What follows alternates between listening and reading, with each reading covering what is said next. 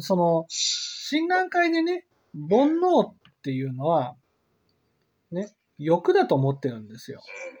菊谷さんが、その煩悩具足っていうところで、その煩悩っていうのは、いわゆる語欲ですよ、みたいなね。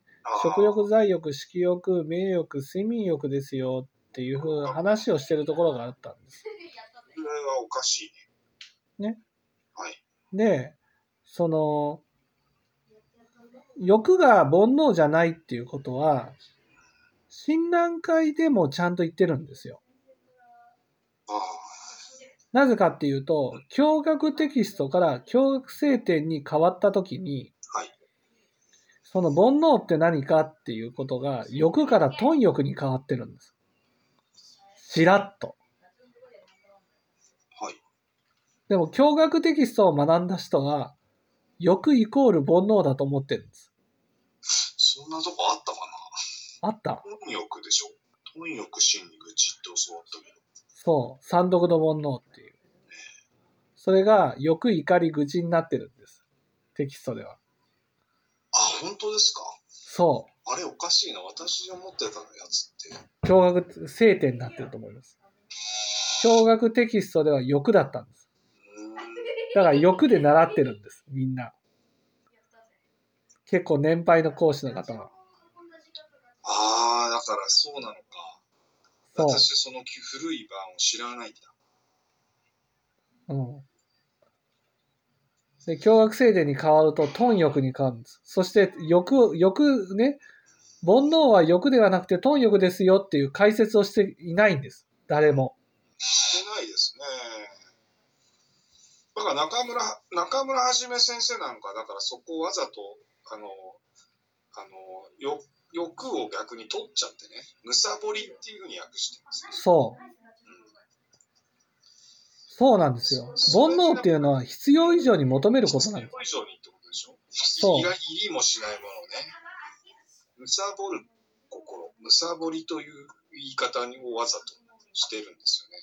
そわざとっていうそれがより語源に忠実な日本語だという、その、ことなのでしょう。あそうの先生がそう書くと。う。そう。だから煩悩っていうのはむさぼりの心。むさぼりっていうのは必要以上に求める心なんです。だから必要な分だけ求めるものは煩悩ではないんです。例えば生活に必要な分だけお金を稼ぐことは煩悩じゃないんです。欲ではあっても。だけど、ね、もっとお金が欲しい、もっとお金が欲しい、もっともっとお金が欲しい。自分は生活ができたとしても、もっともっとお金が欲しいって、お金を求める心は、それは、そのお金を求めたらね、死んで置いていかなくちゃいけない。執着すればするほど苦しむってことが分かってないわけですよ。だからその煩悩が起きる一番の元は無常が分かってないからなんですね。無常が分かってないから、だから必要以上に求めようとする。仏教の基本中の基本ですよね。そう。れあの、親鸞会のその説法の類類型パターンでも、貪欲、真に愚痴って三毒の煩悩っていうタイトルの説法があったとしたらね、はい。ああの、なければないで欲しい、あればあったでもっと欲しいって、決まり文句があるわけです。はい。でかこれ間違ってないわけですよ、その貪欲の説明としては。そう。あればあったでもっと欲しいっていう、うん。ちゃんと言ってるのにそう分。かってない。そうなんですよ。それが欲なんだ。欲って、いや別にね、必要な分だけね、例えばお腹が空いたからご飯を食べる。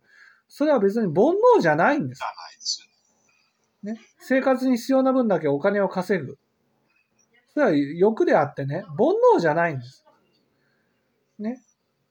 名誉欲っていうのも、結局理想の自分を追いかけてね、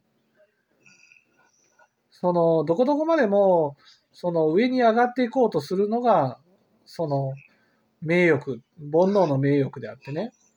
いや、ただ褒められたいなとか、そういうふうに思ってね、褒められたら、いや、よかったなって思う、そういうのは煩悩じゃないんです。だからね、その欲イコール煩悩だっていうふうに説いてるからね、煩悩がなくなる。いや、欲なんてなくなるはずがないんだ。なわけないですよね。でも、欲はなくならないかもしれないけど、煩悩はなくなるんです。